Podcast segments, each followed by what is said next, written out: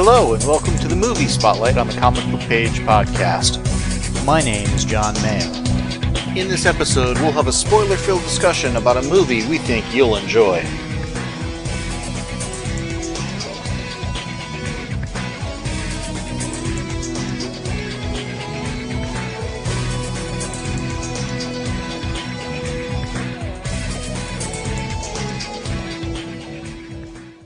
In this episode, I am joined by my sister, and we're going to have a spoiler filled discussion on Ant Man and Wasp Quantumania from 2003. 2023. Oh, sorry, 2023.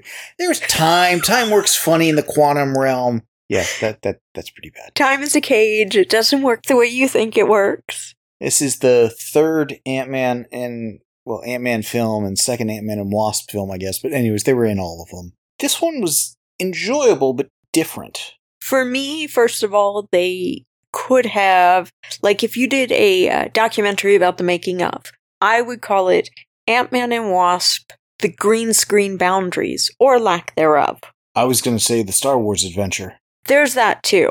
But I was just, I mean, they bookended it in the real world. If you took out the bookend scene of Scott walking down the street with the Welcome Back Carter stuff, if you take out bookstore reading Mm-hmm. at the beginning, the restaurant scene at the end, Mhm. and The dining room table scene. it was the dining room table, but also in the basement, the lab. Yeah, yeah. Those couple of scenes, which all said and done, if they're more than like five or six minutes, 10 absolute tops, I'd be shocked. Mm-hmm. Everything else is in the quantum realm, and there were parts of it that it. I, I turned to you at one point and I asked, you know, how much of this was not done on a green screen? Yeah. Well, and even when they have flashbacks in the quantum realm, it's all green screen. I mean, there's a point where we're flashback in the quantum realm, and we could have flashed back to footage from the second film Mhm. in the real world, and we didn't. We stayed in the quantum realm. Yeah. And by and large, the effects were brilliantly done. There were one or two places, particularly the drink the ooze scene, when Scott was drinking the ooze. The ooze was very digital, it felt Yeah. like. Yeah. And that one, it's like, oh, come on. You, you've done so well on everything else, and you do this for that? You well, know? it was almost like they felt a real drink would pale compared to what they wanted. They wanted something that would pop off the screen. Yes, and I get that doing that with a practical effect would have been difficult and perhaps taste horrible or, you know, not work. They would have almost had to have poured jello not yet solidified to get the effect they wanted. Well, the between the texture and the color and all of that, yes, it would have been very, very hard. And then matching it to the digital alien thing, Yeah. which sounded like Seth Green. I don't know if it was or not. But that was the one scene where I'm like, ooh, man, you should have done better on that. So many parts of the quantum realm were just artwork. I mean, if you if you set up a booth at a convention and it was nothing but still prints art from the quantum realm. Well, the, if you'd taken those images, even Sans movie, in other words, Yeah. the movie never existed, somebody just had that art up on their, their booth at con, it would do well. Oh, it would. I mean, you had the the outer space effect. You had the the the area with the jellyfish, which was kind of underwater but no water. You had that, you had almost the never ending city effect. Yeah, And there were times I'm like, is that the city from Loki or not? it was almost like he because he knew about the city from Loki, so he was inspired by the city from Loki, but he was making his own city. I don't know that he did know that.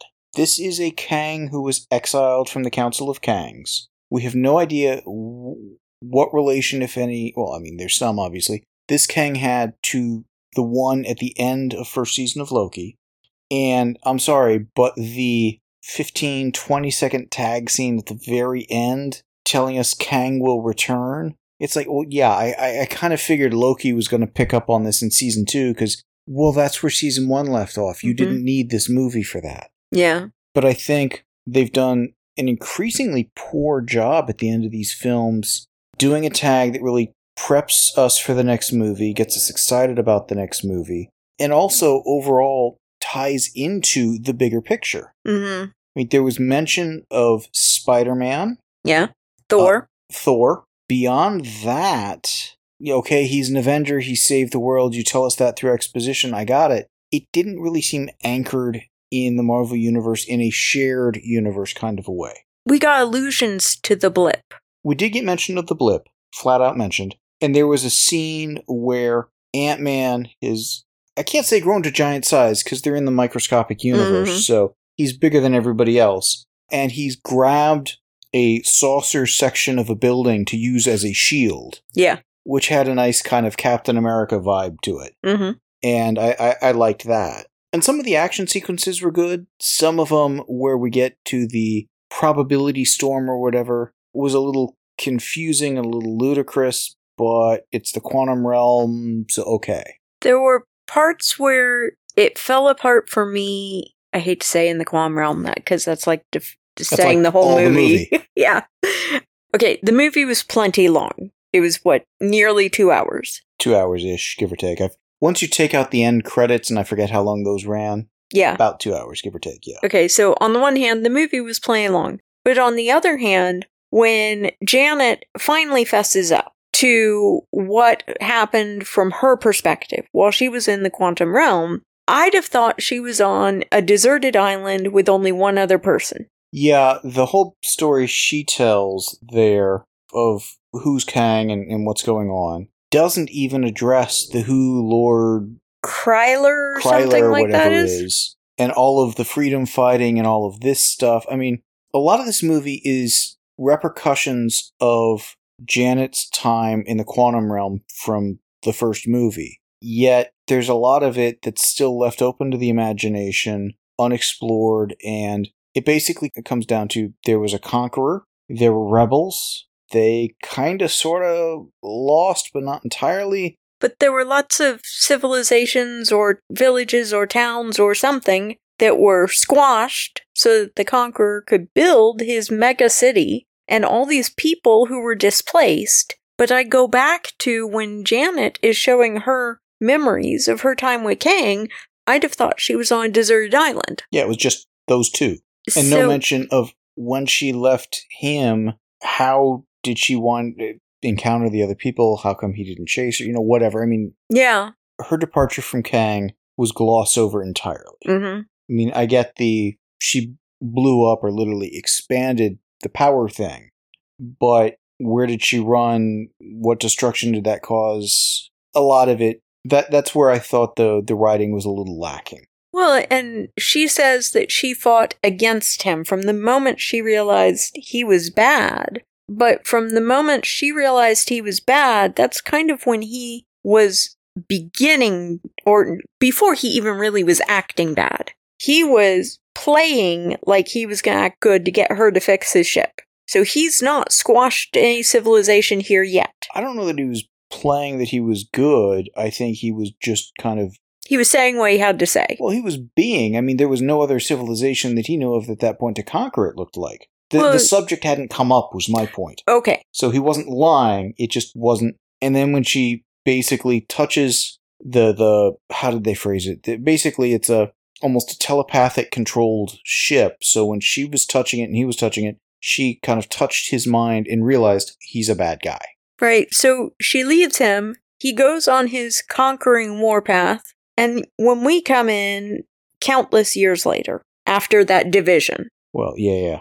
Okay, so less than 30 years, because she was only in the quantum place for 30 Well, years. she was in the quantum realm for 30 exterior years. okay, I'll give you that. So I Yeah. was a little puzzled how anyone could recognize her. Basically, how long had because when when Scott had been in there for the blip, Mm it seemed to be just a few minutes for him hmm. Mm hmm. versus the five years externally. She was in for 30 years of her time, and it seemed like that much externally. Yeah. So, does it line up? Does it not? So that we, was one of the timey things that I thought they, they missed the boat on. yeah, we don't know how time works there because we saw other beings that went through thousands of years of evolution. Well, they lived through thousands of Yeah. years in a split second, and they didn't age. Yeah.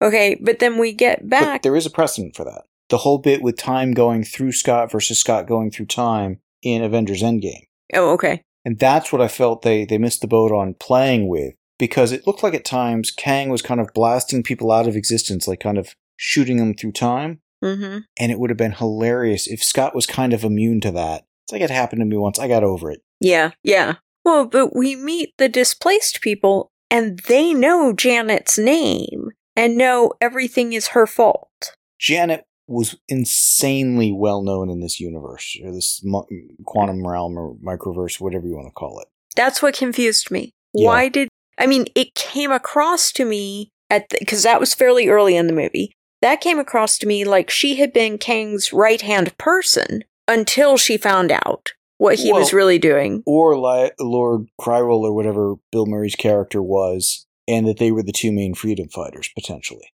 Right, there are a couple of ways to read it either way. We don't know because they didn't tell us. But they thought Janet was the reason the Conqueror succeeded.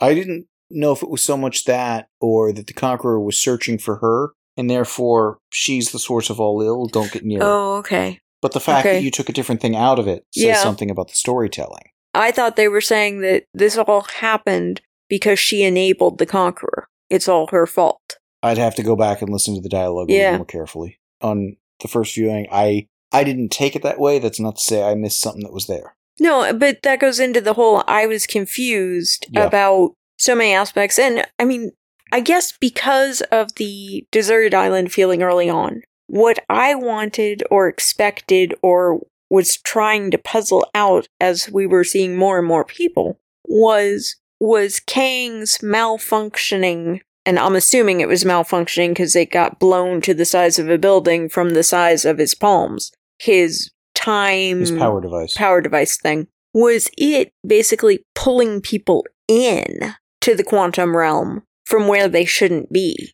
I, I took it as the power source. Once they got it working and powered up, she took it and expanded it in size. I didn't think that that broke it. I thought it was still in working shape, but it was just ginormous and therefore unusable to him because it wouldn't fit Yeah, in the yeah, battery compartment. yeah. But for me, it was so clear so early on that this was essentially a Star Wars riff. Yeah. Let's have the cantina scene. Let's go meet the.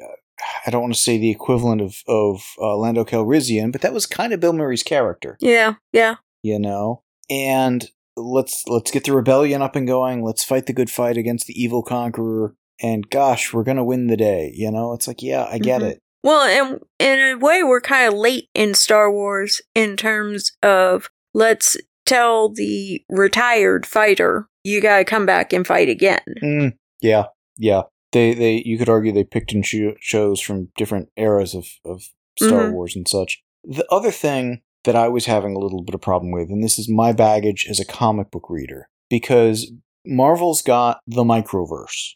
Shrink far enough down, and you kind of go out of our realm into one of these microscopic universes. And DC has a similar thing. They don't do it that often where they get down to a microverse or whatever, but the JLA's been there a time or two. Anyone who hangs around with the atom too much is at risk of that. Whereas in Marvel, the Pym particles Mm. a lot more widely available. And I, I had had this idea for a, a story for Marvel that I still think would be a ton of fun. It would have been easier 30 years ago or whatever when the continuity was was clearer. But basically have a competitor to Pym who thought he was the bee's knees in terms of science and such create something that in a gaseous form he could just let loose into the atmosphere. It would interact with Pym particles or people who'd had too much of them and just shrink them out of existence. Mm, Basically popping them into a microverse or a Pym dimension, wherever wherever all that mass goes to or comes from. And if you think about it, all the people who could figure out how to solve it, Pym and, and the others, would be stuck there. Anytime they pop out, they encounter the thing, pop back in. So you'd need external people to, to go figure it out. And I forget how I was going to resolve the story, but I, I, I thought it was fun. But whenever you're dealing with a microverse, an entire universe in the space of an atom. Now, if you shrink down over there where you're sitting, you're going to go presumably into a microverse over there. Mhm. I do it over here where I'm sitting. I'm going to go into a microverse over here where I am. That's like a million light years for me. Oh, beyond that, yes. Yeah. So the fact that they landed in the same civilization, in the same place after all of this time, what are the odds? If you shrink down and the vector you're on is off by a degree, Yeah. you could have two people go to different places. And that was a concern that the Atom and a few other people had when they would shrink down to these other things is, you know, s- stay close, hang on. Mm-hmm. Because if we get separated, I may never find you again. Yeah. There was actually an issue of, I think it was Power of the Atom, where Ray Palmer's ex wife's current husband, or maybe even at that point may have been ex husband, whatever, had borrowed the belt and shrunk down, or had stolen the belt, or somehow he wound up shrunk down. And I think Ray was with him at the time, and he's like, well, just go up and get help. It's like, if I do, I'll never find you again, you know, kind of a thing. So they took some liberties on how the whole quantum realm worked. I never felt, particularly at the end of this, that there was any ramification of how long were they in there, how much time elapsed outside, or whatever. Mm-hmm. And it could have just been as simple as they get back up and bump into, like Jimmy Woo, we see for a split second at the beginning. If we'd had him at the end of, my God, it's been years, just pulling his leg. It's like, oh, I skipped five years. No, no, I'm just kidding. It's we just saw you this morning. You know, there there were a few things they could have done that could have punched it up a little bit. Yeah. Well, I got confused in the quantum realm if we were dealing with basically mechanical stormtrooper type beings or if there were humanoid beings in armor. And it was the digitized voices that were throwing me. I liked the look of the armored guys. Mm-hmm. I took them as more robot energy creature type things because it seemed like when the female fighter was slashing them or whatever, that they kind of spouted a little bit of energy and then just kind of, I don't remember if they faded away or whatever, but were, were out of commission. Mm-hmm. But didn't seem to bleed or have any, you know, human remains Yeah. or whatever the microverse equivalent would be. So the never ending supply of cannon fodder, again, draws to the Stormtrooper and Star Wars, Mm-hmm. you know, analogy. Mm-hmm. Well, and in fact, I think we have one shot that was kind of the come up and over and look down on all the lined up stormtroopers waiting for command. Exactly. We've seen that shot with clone troopers, with battle droids, with stormtroopers. I mean, you name it, we've seen a variation of it with every mass army that Star Wars has had, I think. Mm-hmm. And if you're going to steal, steal from, I don't want to say yourself, because it Marvel and Lucasfilms are both now divisions of Disney, but they are separate things and certainly have a much separate genesis. I think at this point, people don't even realize when they're being inspired by something else. We consume so much entertainment. Well, there's inspired by, because I think to be inspired by, you kind of have to, to realize that. Mm, Influenced by is a separate thing. But retelling, or I don't know if pastiching would be the right term, or lifting or aping, there are a lot of things here that if you took it out of the quantum realm and just into a galaxy far, far away, change the robot fighter dudes to stormtrooper equivalents, swap out Ant Man and family for a bunch of, of just basic rebels and such, and they could even have the same family structure or whatnot. Flip out Kang for, you know, Emperor or, you know, Imperial General de jour. yeah. You could tell the same basic story. Yeah. You know, maybe the size shifting has to go out, but, you know, and you basically just ditch the, the framing sequence on the two sides Mm-hmm. you know we've we've got to go save him here's the scientist who who broke the bomb widget thing he's got to go fix it he double crosses because he's a good guy at the end you know kind Yeah. of thing which isn't that different than what we saw in the final trilogy maybe with the father or no it was not that it was uh it was uh andor i think who's fa- uh the girl who Rey and her father? Uh, No. no i was thinking actually in andor Andor or Obi Wan. What are you thinking? Obi- I think might have been. I'm getting them all confused. There's Yeah, there's been so much. There's the one who was the daughter that was stuck in the cell, got raised by the rebels and such. Her father had built the uh, the Star Killer base that became the Death Star. Rey. It was her okay, father. that was right. All right, I was confusing that with who was the one who was in the final trilogy, whose parentage seemed like it was going to be important, and then wound up being oh, it's nothing. Oh, wait, That is Rey. oh, that is right. It's the same one. Yeah. Okay. No, I, there are two different characters I'm thinking of. Oh, okay. Interesting. Uh, I'm thinking because Rey was the one we found digging for scraps and stuff originally in the the future trilogy. hmm So there's going to be spoilers on Star Wars, so live with it.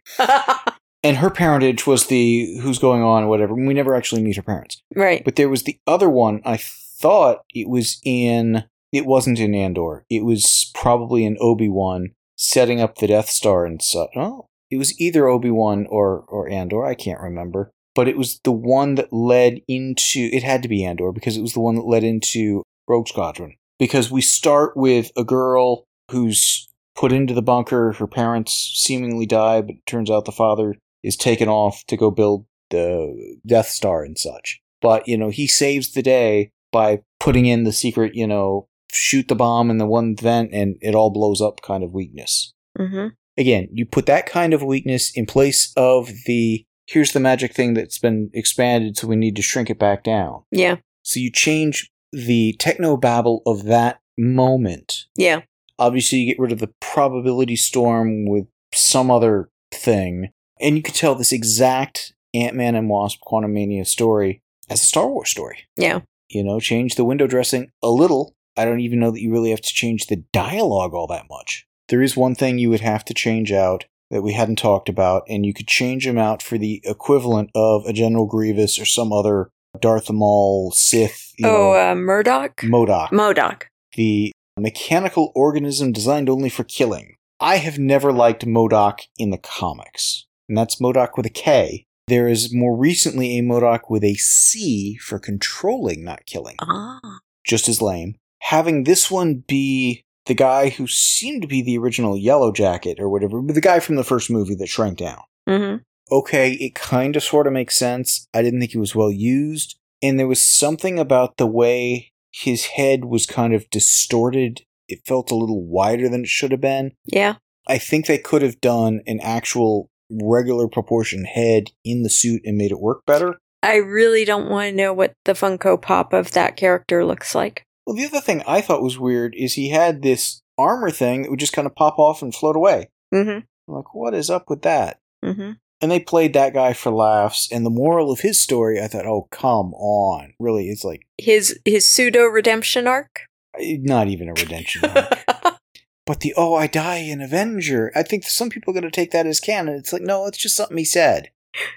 Oh, but Ant Man and Wasp validated. it. It's like they don't have control over the membership. I, I could have done without his character entirely. Yeah. Or at the very least, there should have been a better moment with Cassie kind of confronting her fear of having you know, been terrorized by him as a six year old hmm kind of sort of. I had to go rewatch the first movie to see if that's really a fair assessment. But to basically the moment she had with him again was the moral of the story. It didn't work for me. I'd have changed that out for something that I felt had payoff. Yeah, me too. And when we get to the the grand finale, almost everyone has made it through the portal back to San Francisco. Oh golly, and somebody doesn't make it? I know, right? How can that be? But what I wanted and I felt they left hanging in the quantum realm was for the ants to team up with those whose towns, villages, whatever they were, that got destroyed. For the ants to Start have rebuilding, yeah.